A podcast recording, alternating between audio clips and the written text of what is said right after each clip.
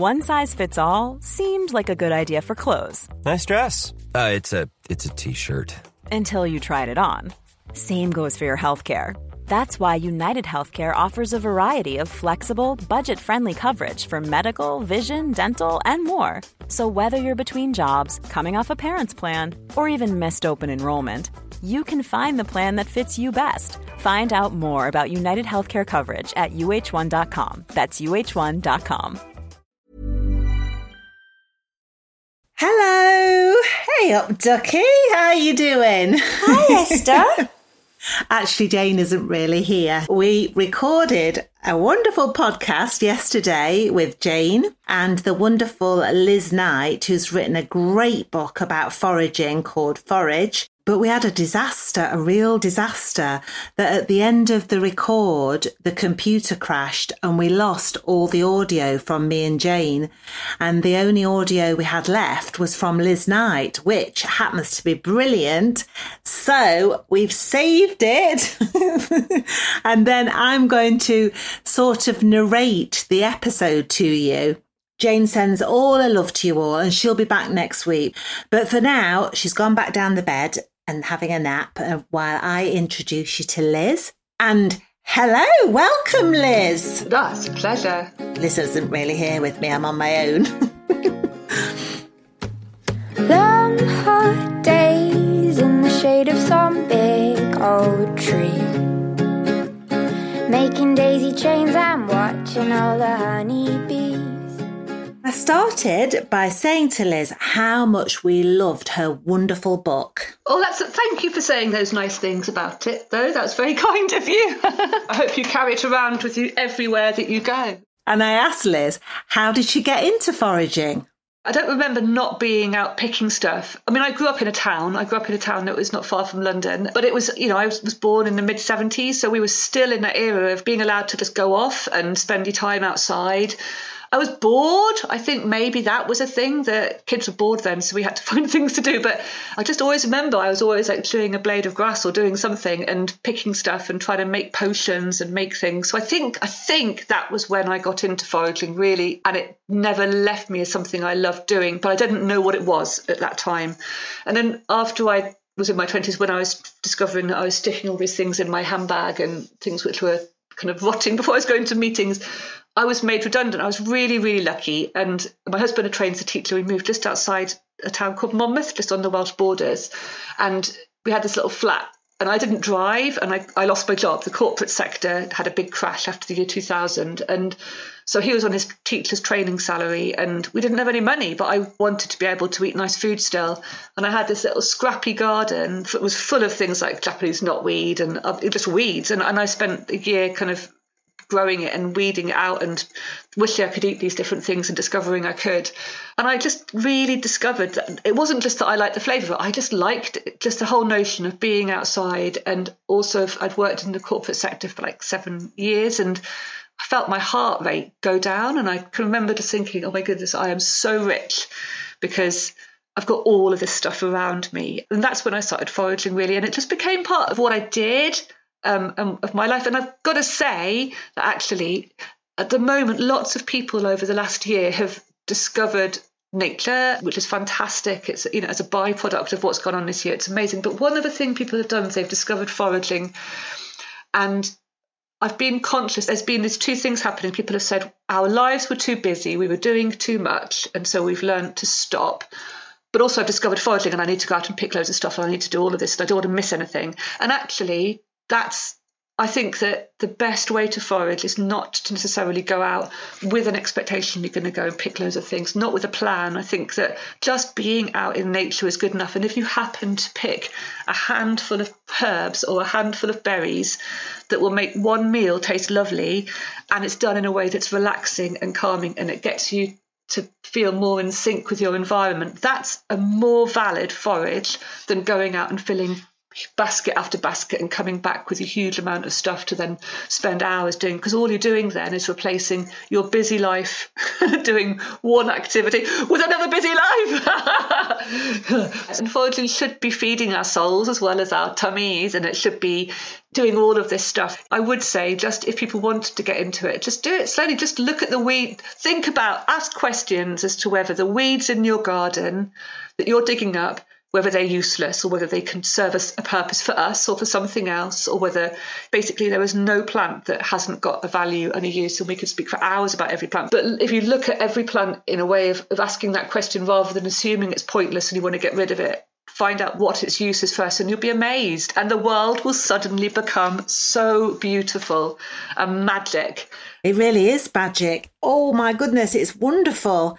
And I asked Liz how she came to write the book. I started writing the book kind of in very random bits on bits of paper as I was trying to put my kids to sleep over years and kept trying to do something and never really had the confidence to because I'm like you, I'm not really good with books. I felt like I had no right to read to write a book because I don't read many books. I love information books and dipping in and getting facts. I think I was writing it for people like us because I'm dyslexic and dyspraxic, which makes it even weirder that I got to write it. But I, I think that you know I was kind of writing it in that way of I forget what I've written quite what I've not written what I've read quite quickly if I'm reading a novel. But I but I, if I look at a picture, for example, I can permanently keep seeing new bits in, and I love illustrative books and paintings that do that. And I wanted the book to be written in a way that you could read it on the toy. Oh, my phone's going. So Liz has got her own technical difficulties too. Oh no, it stopped.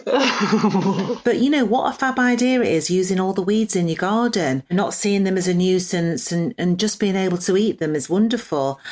Anyway, I'm interrupting because here's more from Liz about how she came to be writing the book yeah, I kind of over years wrote scripts and wrote, you know, or little kind of notes, and I want that I kind of wanted other people to know about. And I've been teaching foraging courses for 10, 11 years. It all goes into a bit of a blur. And all of that time, people have been asking, saying, is there a book that you could recommend that was really easy, that's got recipes in, that, you know, are, that I can take this information away? And I was, there wasn't really one in my mind that was really easy to identify that had all the kind of interesting history about plants, but also had recipes that you could go away and use really easily in your kitchen that made food taste like magic. Because that's what, for me, wild food adds this layer of flavour to to what you already cook to you know it's not about necessarily going and transforming your life and knitting your own wellies you know and and it would be great if we all knitted our own wellies and all that, but you know, the reality is we lead the lives we do. It worked, but maybe not for the welly industry. But for me, I kind of really wanted people to be able to know that if their garden was weedy or if they were failing at growing their veg, but they had loads of weeds in their garden, they could go out and they could gather them and they could add them to their food that they've got already now, and for it to become just like a normal thing to use. Because I'm far better at growing weeds than I am vegetables. And then I didn't write it, and I and I kind of decided I was never going to do it because I didn't read books myself. So I would never get to do it. And then one day I had an email a couple of years ago, well, maybe three years ago now, that just was titled A Book. And it was claimed to be from this publisher, from Laurence King, saying, We're thinking about doing this book about 50 plants, but it'd have to be able to be sold all around the world. Does that actually, do plants grow all around the world? Can that be done? And I showed my husband and I was like, Look at this. I've had an approach from a publisher. And he said to me, He said, don't just delete it. It's spam. It's probably got a virus on it or something. Unfortunately, I ignored him, as good wives do, and replied. And it turned out yeah, that it was this this um, Laurence King were thinking about having this book written, but they kind of really weren't sure whether plants lived in more than one country. And of course, they do. The whole thing about wild plants and all plants is that they pretty much grow all around different temperate regions of the world because we've taken them there and other animals have taken them there and they fo- and they create this amazing map of our history of how people have moved and societies have evolved and and and for me that's what makes wild food even more amazing is that it's got this sort of you know history and time and, and you're kind of connected in a way to things that are a bit bigger than the plate of food you've got in front of you So, our next question to Liz was about some of the favourite bits in the book. And one of mine was the chapter about pineapple weed, which I've got growing all over the plot. Pineapple weed, it looks like a chamomile that hasn't quite kind of grown properly. So, it's got this dome like flower head. And you'll find it's in peak season right now, and it's got these sort of um, ferny style leaves, um, and so it looks a bit like you'd think it's like a big daisy slash chamomile that looks like it's not grown very well, and it, it grows in compact, compacted areas. So in even like towns in cities and driveways, you'll often find it in people's driveways between like the gravel. And if you rub it, it smells like pineapple. So that's why it's got its name, pineapple weed. And you can use it for exactly, you know, like if you'd have chamomile tea for calming your nerves and stuff. It, you do you use it for exactly the same thing if you're using it medicinally, but just flavour wise, it's got this lovely flavour that, and you can dry it out and use it later on in the year, and it becomes like a hay kind of flavour. But it's yeah, no, it's a really beautiful plant. Next up, we talked about the mallow plant, which has lovely pink flowers and a wide variety of uses, not just as the ingredients in marshmallows, but also for its medicinal uses. So mallow is, um, it's got like a these leaves which you obviously it's edible it's in the book and and it, the mallow, mallow kind of quite a lot of different species. So there's marshmallow which is what marshmallow sweets were made from originally that you can grow. So that's a really beautiful plant for the garden actually. It's stunning. It's got these lovely grey almost like lamb's ears kind of style um, furry um, leaves but it's really good for your chest.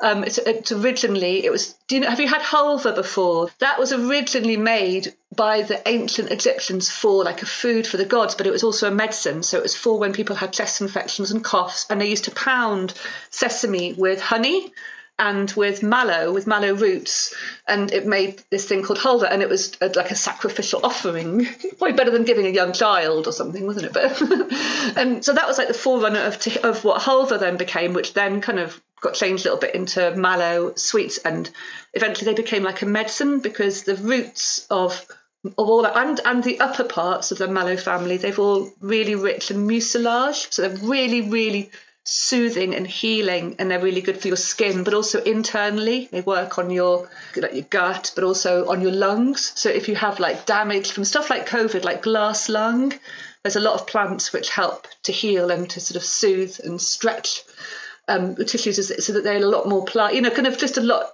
softer and gentler way to heal stuff and also there's a mallow called musk mallow i've got so i've got musk mallow in my garden which is a white it's got more of a like feathered leaves, but and the pollen is this really really pale blue, and all the bees were on it yesterday. There were loads of honeybees on it yesterday, and they were like like a mauvey blue, and they are so covered that you can't see the colour of the bee underneath.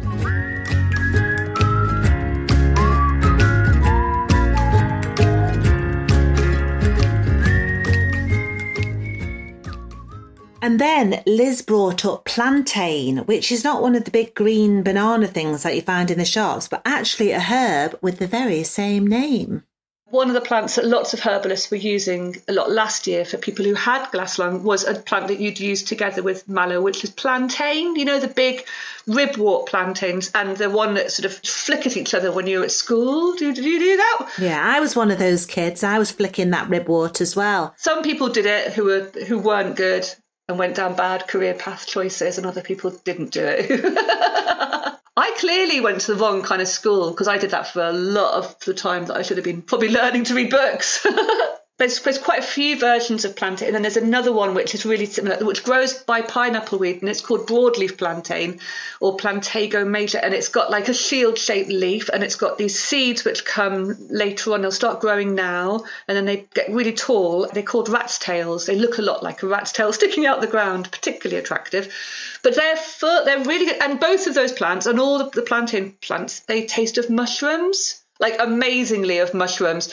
And I only discovered recently that the reason why they taste of mushrooms is because there are some fungi, which obviously most fungi grow next to things, you know, on the roots and kind of are parasitic in that way. But some mushrooms, fungi inhabit their host and they go into the cells of the plant and the plantain family not the root fruit food but the plantain herbs they are one of the plants that actually this mushrooms grow inside the cells of Isn't that amazing? Oh, God. And they literally taste of mushrooms.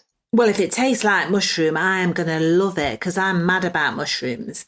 As you know, I love mushroom foraging. If you like mushroom foraging, there's a really amazing forager called Mark Williams who's based up in Scotland, and he he's been teaching. How do you know him?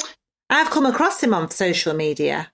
He's brilliant. Yes, he's also a really good person to go out with. He's really cautious, and he's. I learn stuff every day. So literally, I learned that. But he only learned that recently. So I learned he did a post about plantain and why they taste like this. But we've both been eating plantain for years and both been going, isn't it weird? They taste like mushrooms. And yet, you know, that's there's so much to learn that I think if you ever go out with someone who says, "Oh, I'm an expert, I know everything," just just run fast because it's impossible to know everything. And he's been teaching mushroom foraging for years, and we ran a course together, and he had his little guidebook with him, and he said every time wherever he goes goes to a new spot, the first mushroom you find you won't have seen seen before. So at this point, Jane asked the question, So Liz, is this the great... Let me just try and do her voice. I can't do it, hold on. So Liz, is this the giant green banana that you sometimes see in the shop? And Liz clarified. No, just the same name. No, no. A lot of plants have got the same quasiphen. Yeah, it's just a common name. But no, but they're both equally really, really amazing for healing and for um, if you have things like IBS or colitis or colitis, isn't it? Um, all of those kind of internal inflammatory things, but also lung-based issues plantains are really, really fantastic herb to get in. And if you get sunburnt, it does the same thing on your skin. If you get stung by nettles or get insect bites or you get burn, or anything like that, any irritant, you just would um, use plantain on your skin. And I infuse, when I run courses, we always make a little plantain oil for people to take away.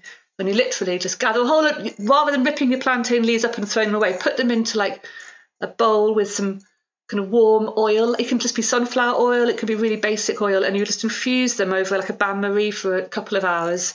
And then that oil takes all of the kind of goodness out of the plantain, and you can use it as like an after sun or to sort of stop itching and scratching and stuff. It's very handy, but internally you can take it as well for stuff, you know, to soothe those kind of things inside.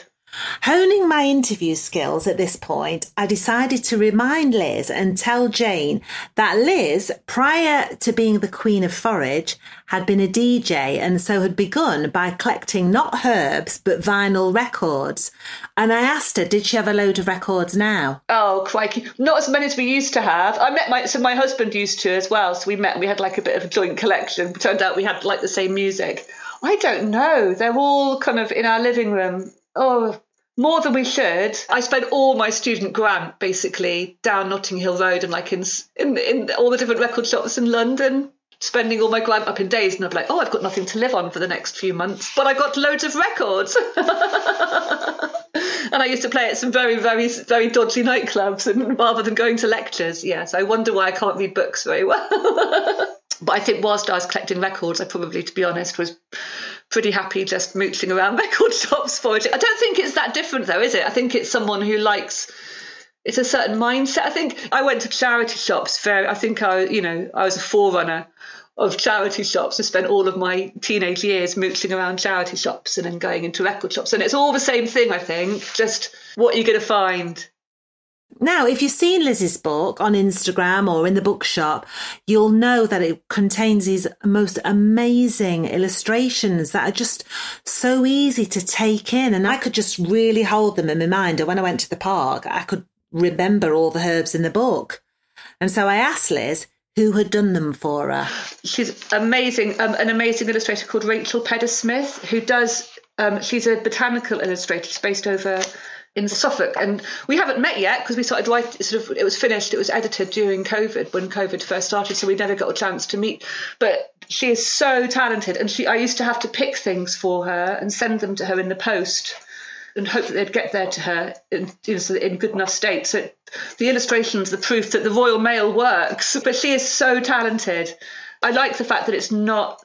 Um, even it's all watercolor, but it's not kind of like whimsical. It's really real and easy to identify. And, you know, yeah, she's really talented. So, next on the list, we talked about one of the bees' favourite foraging plants at this time of year, which is the lime tree. I love the lime tree. There's not huge amounts around here because I suppose it's lots of it is, is in town. So there's a couple of places where I followed. In one's down like on a, on a, driveway in an old estate, and it's got lots of different types of lime. There's loads of different types of lime tree, like small leaf lime and large leaf lime, and they often grow together, and they'll come out at different times. But um, I just love the flower. I mean, uh, and then there's an old tree that in a couple of fields away from I live. So I live I live in the beginning of the Brecon Beacons. A lot of it was wooded, obviously, a lot of the country was wooded. And there's a tree in the middle of a field that it must be a thousand years old and it just takes your breath away every time you see it. And I went to gather lime flowers from it last night with my kids. But actually, the buds weren't open yet. But it was just so magical to be there with it because it is so thick. It's like you know, it, it it's been coppiced over the you know hundreds of years. So it's got all of these different branches and trunks coming from within it. So I make tea with the flowers and the bracts, and that's a really calming tea. So it's nice to be feeling a little bit kind of jade, you know, a bit on edge and a bit kind of like um, you've got too many things going on, a bit anxious. But it, but I also make it into um, things like dressings. For, It's just a really beautiful. It's going to get hot this week, isn't it? Eventually, hurrah! It makes the most beautiful, beautiful flavouring to go with like a melon and a cucumber sandwich because it's got these melon cucumber flavours in it. So if you blitz up a cucumber with a slice of melon and put a little bit of oil in if you wanted to make a dressing and a whole load of lime flowers and it makes the most beautiful dressing and you just drizzle that over um, slices of cucumber and melon and if you ha- if you eat meat parma ham or like ricotta. And it's like, like the ultimate ultimate cooling delicious um, salad. It's really really lovely. Um, but you can but you can dry them and use them through the year. You can infuse them into so many you know if you've got honey and you want to kind of add a floral flavor you can infuse the lime flowers into honey. But lime trees were planted in lots of hospitals and old driveways have got them because partly it was planted as a sort of pharmaceutical herb and it was used a lot after the First World War when soldiers had shell shock, and that's one of the plants that they were given as a tea. They were given lime flower tea when they were in convalescence, and it really works. It works for that whole. It's a real kind of gentle, like a nervine spot, so it works physically on nerves, on an emotional stuff as well. But it's beautiful. Lime trees grow like these rosettes of um, young suckers, and so you'll often find they've got like a ruff of new growth around the base, and those leaves are full. They're actually lime is part of the malva family, which is mallows in. So it's the same family of plants, even though it's a completely different plant. It's got lots of mucilage in as well, so it's really good for lungs. So if you wanted to use it, as long as you get those leaves above dog height on those ruffs, those which will be kind of growing around the base of it. You can put those leaves into tea or grind them up, but they'll they're really slippery. You know, when you chew them, they'll do that same thing of being really healing. Or you can grind them up and make them into a flour that you add to stuff or. Um, but they're really lovely. Those young shoots, when they come out in the spring, they taste like you can actually eat the inner pith and they taste like cucumber and they've got that lovely kind of slippery, soothing thing to them. After talking to Liz yesterday, I did actually go and pick some lime flowers and I'm going to dry them myself to make some tea. They absolutely smell beautiful. With poor old Jane having COVID last week, we did talk a lot about plants that can help your health and make you feel better. And Liz had some lovely ideas for seasonal remedies, as well as some good old fashioned advice about just taking it slow. One of the things with people with COVID is we all kind of try to get well really quickly, don't we? And try to get back to everything because we're really busy. And there's a, it, the, you can't use the flowers of it now, but if you have any hawthorn around where you live, which most people have got, like if they've got like a hedge in their back garden, even in cities, the hawthorn plant is used as a plant that helps for gentle recovery. So if you're feeling like you're just needing to have that like gentle, you're immune to just slowly recover, it's a really good plant to use. And you can literally make that into tea as well. Oh, at this stage, we had another guest join the programme. I'm, so, I'm really going to apologise for my dog barking. The postman's just turned up. And we don't get many visitors. and Liz shared her brilliant way of keeping him in control. My, oh my God, he's, he's, he's a bonkers. Bertie, Bertie, no, if I say Hoover, Hoover, Hoover, listen, he stopped. Bertie, Hoover. He hates the Hoover. There you go. See, look, he's come. He hates the Hoover. He gets really worried we're going to put the Hoover on, which fortunately we don't do very often in our house. the Hoovers. And uh, when he was a little, when he was a puppy, if he mm. escaped, ever. We had to, we had to be really careful. He's not, he's untrainable. And so it's a worse kind of dog to have living when you're living in the middle of a sheep farm because obviously he'll go off. So he, he's never allowed off. And one day he'd get, he'd, he can smell a bird and he would like jump. We've got a stable door and he would jump over the stable door. And there's been quite a few times that people have found me running down the lane with the Hoover attachment, shouting, Hoover, Hoover at this dog. I mean, if that doesn't prove Liz should be on our show, I don't know what does. Many of us have those stubborn pounds that seem impossible to lose, no matter how good we eat or how hard we work out. My solution is PlushCare. PlushCare is a leading telehealth provider with doctors who are there for you day and night to partner with you in your weight loss journey. They can prescribe FDA-approved weight loss medications like Wegovy and Zepbound for those who qualify. Plus, they accept most insurance plans. To get started, visit plushcare.com slash weight loss. That's plushcare.com slash weight loss. I'm Sandra, and I'm just the professional your small business was looking for. But you didn't hire me because you didn't use LinkedIn jobs. LinkedIn has professionals you can't find anywhere else, including those who aren't actively looking for a new job, but might be open to the perfect role, like me. In a given month, over 70% of LinkedIn users don't visit other leading job sites. So if you're not looking on LinkedIn, you'll miss out on great candidates like Sandra. Start hiring professionals like a professional. Post your free job on linkedin.com/people slash people today.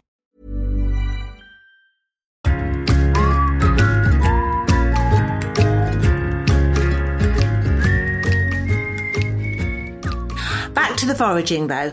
Liz then talked about red and white clover and its different uses, as well as how clover had history of enriching our soil and farmland. So the white clover tends to be sweeter and is re- it's re- I mean both of them are delicious, um, but the white clover is one that you would find that you, it tastes more honeyed and it's used mainly for putting into teas and stuff, and it's a delicious flavouring. And the red tends to be the one that's used more by herbalists medicinally. Um, but they've both got huge amounts of stuff that there's a lot of research going into the benefits of clover for like really, really major conditions and illnesses and stuff. So it's kind of a plant that's been used for so long. And it was originally introduced, we have it both clovers or within kind of our farmland so much and in gardens because it's a wild plant but it's been used as a fertilizer basically to enrich the ground for hundreds of years and originally it was discovered in Andalusia a thousand years ago that it was a really good nitrogen fixer. So for hundreds of years it's been used. Even back then when we had these communities which were growing of people we had cities you know we had these if you think about we had these big cities and we were farming and, and growing crops in quite small areas. As soon as we started farming as people, we've always been doing the same thing where we farm the land to the point that there is no nutrient in it anymore. And then you move on. And that's part of the reason why we spread as a race. You know, we kind of know as nomadics, once we're farming, you have to find a new patch of land to farm on and you wear it out and you move on. And so what's happening now with the fear of our soil health is not new, you know, which actually I think is really encouraging. Signs that actually it's, it's been healed before. But so when there was a discovery about clover being such a good kind of nitrogen fixer and increasing the fertility of the soil, actually what had been happening was that the soil nutrition had been depleting and there was a need to find something that made it better. And it, that practice spread over hundreds of years, but by the time the Black Death had happened in across Northern Europe, uh, people think that it was so virulent and so deadly, but partly obviously because it was a deadly disease, but also that we had been eating from crops that had been grown in soil that was really nutritionally in deficit. Um, so people were malnourished. And when clover then was introduced, suddenly just we were able to grow crops like we couldn't grow potatoes when they were first introduced because the soil wasn't nitrogen rich enough and suddenly you could grow this new staple and all of these different things and obviously the bees thrived on it. And cows if you ever have had milk from cows which are on cloverfield it's so fatty and rich and so much more good for you. And so it transformed how we farm, but also the goodness of the food that you've got in it. And so hundreds of years we carried on doing that and carried on eating in that way. And then after the Second World War, when there was all this nitrate left to be used, that's when nitrogen was started being applied as an artificial fertilizer to the ground. Imagine how incredible that would have been as a kind of a boost to the soil. You'd have seen there's a reason why farmers put artificial fertilizers on the soil because you get this massive growth really, really quickly. But then, of course, you've then got a ploughed field and you have to get more in, and then it gets run off the next winter. So then you have to put more in. So you suddenly, really, really quickly become dependent on keeping applying the stuff to keep the nutrient levels because once you've ploughed your land, in that way, and you're getting into you're, you're then losing all the other nutrients which were being kept in fields by plants like clover. So when you see these meadows and fallow fields, they're building up their nitrogen levels again when they've got clover in them.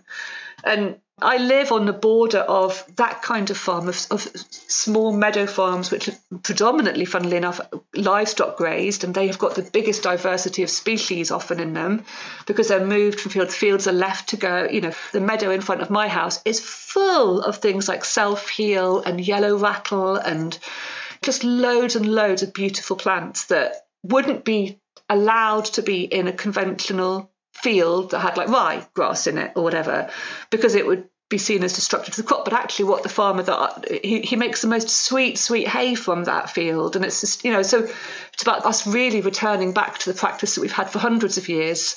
And lots of farmers are doing it. There's a big movement in regenerative farming which i think foraging really kind of fits into in that whole notion that actually when the more you eat of wild food like the more that you eat your docks or the thistles or your nettles, you're not having to uproot the soil to plough, to put stuff in, to put bigger input, but also you're you're just gathering stuff from the top. And all of those things, I know that people probably listening are like, oh my god, docks are just horrific in your garden. And I take docks out of my, where I'm growing vegetables because they crowd stuff out. But actually, the roots of dock pull huge amounts of nutrients from the subsoil and refertilize the top of the, of the ground. So they're all there for a reason. They're all doing a really important job. Like dandelions, they're all doing that same thing. And yet we kind of see them in a different way. Whereas as soon as you return to actually allowing fields to go to meadow for a long time, or what you think is fallow, it's not fallow, it's actually rebuilding the structure.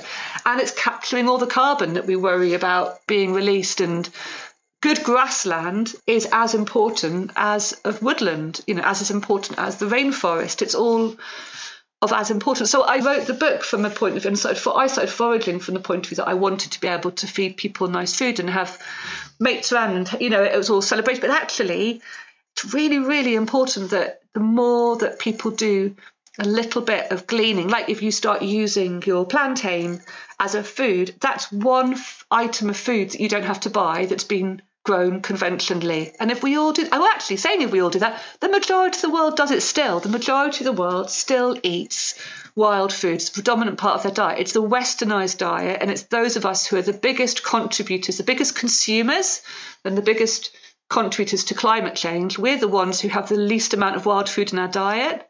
Whereas you go to places like across India and China, across the Mediterranean regions, and you'll find in South America loads of people are eating wild food as a really significant part of their diet.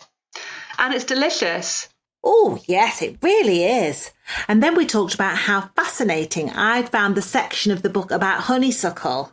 Honeysuckle's amazing. My kids had their weak spot. Like I had, ton- I had my tonsils taken out when I was a child, and they all inherited that from me. And so, when they were very little, they would tend to the doctors a lot, you know, in case it was kind of becoming infected, their tonsils, because they'd get sore tonsils really quickly. And actually, I used to have a bottle of honeysuckle syrup and I'd get their antibiotic prescription, you know, and I'm not an anti-medicine person. I think that the two go together, you know, and we've got a sort of science and natural stuff works really, you know, in, sometimes you need that other intervention. So I'd have their prescription in case I needed to, to cash it in but I'd also start giving them honeysuckle syrup. And once I started making honeysuckle syrup and giving my kids honeysuckle syrup for their sore throat, they never had antibiotics for their tonsillitis again. And it's used hugely, you know, all over the world for using for for tonsils, for throat. It works on strep, but also for lung conditions and it's delicious. I haven't made any yet this year, but I've picked it and I distill it. I've got a little still that I make this honeysuckle water with that I turn into a syrup. So it's a bit of a ridiculous process. I probably make everything a bit too overly complicated. But you can buy dried honeysuckle flowers from Chinese herbalists. Um, so you can buy it online. It literally is kind of like you know normal stuff. But I'd be surprised if you didn't find honeysuckle somewhere kind of nearby. But all the petals you can eat, and the petals taste like the flower, the, like the nectar, and tastes like the smell. That scent is absolutely in the flower. But the nectar is something special, though, isn't it? It's like fairy food. Makes you feel all Ophelia. it's really worth as well just being aware that because honeysuckle, like lots of different plants, have been cultivated over the years. So there's, you know, like lots of wild plants have been then taken into gardens um, and made grown for their scent or for their flower shape. That some of the species of honeysuckle actually aren't edible. So the two main ones that you'll be able to find that you know 100% will be are the common honeysuckle, which is the one that's featured in my book. It's the Lonicera, and also the Japanese honeysuckle, which is a really common garden plant. It's actually um, picking anything that looks incredibly showy as a honeysuckle plant. There's, there are places online that you can find out about edibility of different plants, but to play it safe, stick with the common honeysuckle that you find through hedgerows, the wild um, native honeysuckle, and with Japanese honeysuckle.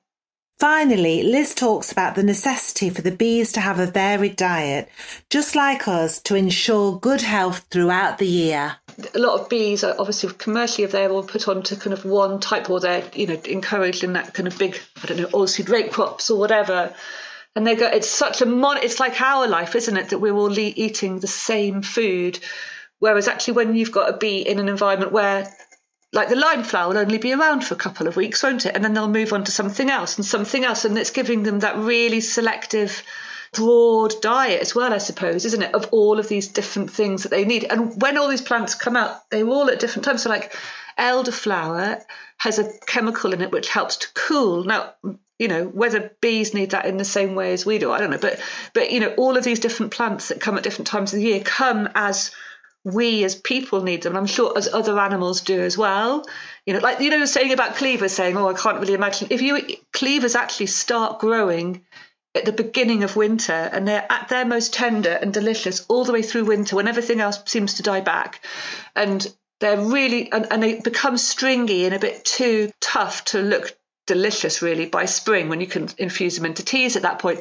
But through the winter, the medicinal action that cleaver does is that they are really amazing at supporting your lymphatic system because they tighten the capillaries in your blood and your lymphatic system and they push out toxins from your lymph glands which obviously pushes your immune around your body. So whilst tradition uh, and we still do you know we go into like a semi hibernation don't we in the winter? Where days are colder you don't move so much and so our lymph system doesn't work so well. So our immune doesn't work so well because we're not moving so much.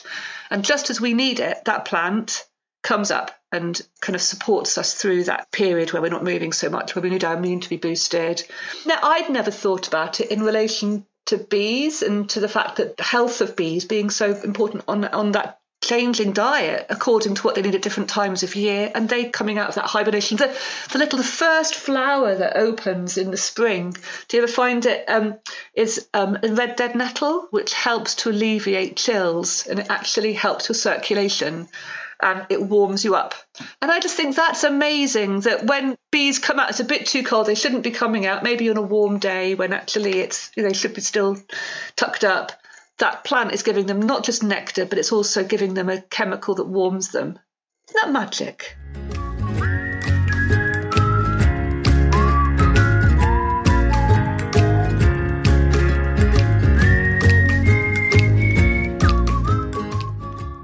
We finished our chat with finding out what's best to pick now, not only to use now, but also to set some stores for colder months. Yeah, right. I mean, right now, the perfect plants I'd say that around at the moment are lime flowers without a doubt that we were talking about before the linden the lime, they're beautiful. And, and meadows those two together lime and meadow sweet that you can gather and use now but they're also plants to gather now and to dry out and to have later on in the year because when we're in the depths of winter it's not long till things start warming up again and it's really hard to remember that you know sad kicks in doesn't it? Kind of like and after Christmas, January, and, and as soon as if you can then start to use these flavors that you've been eating in their peak in the prime in the summer, and then you still got you can go to your cupboard and get those flavors out and put them into things like infusing lime flowers into I don't know a lovely milky drink or or into a cocktail or something, and you get this taste of what you've had. It's just a it's a memory of these lovely times, but also it's a bit of a reminder of the fact that these warm days will come back. So thank you so much, Liz, for coming on the show. Well, thank you. Obviously, she can't hear me because I'm here doing this on my own. But so goodbye from me and goodbye from me. And we'll have Jane back next week. I just make myself laugh now. And I'll call you up whenever I'm Bees is written and created by Esther Coles and Jane Horrocks. It is produced by Claire Broughton, Andy Goddard, and John Wakefield, and partly recorded at the Hives on my allotment near Crouch End in London.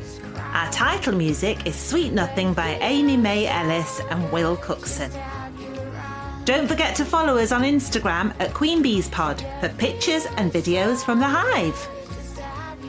Queen Bees is a hat trick podcast.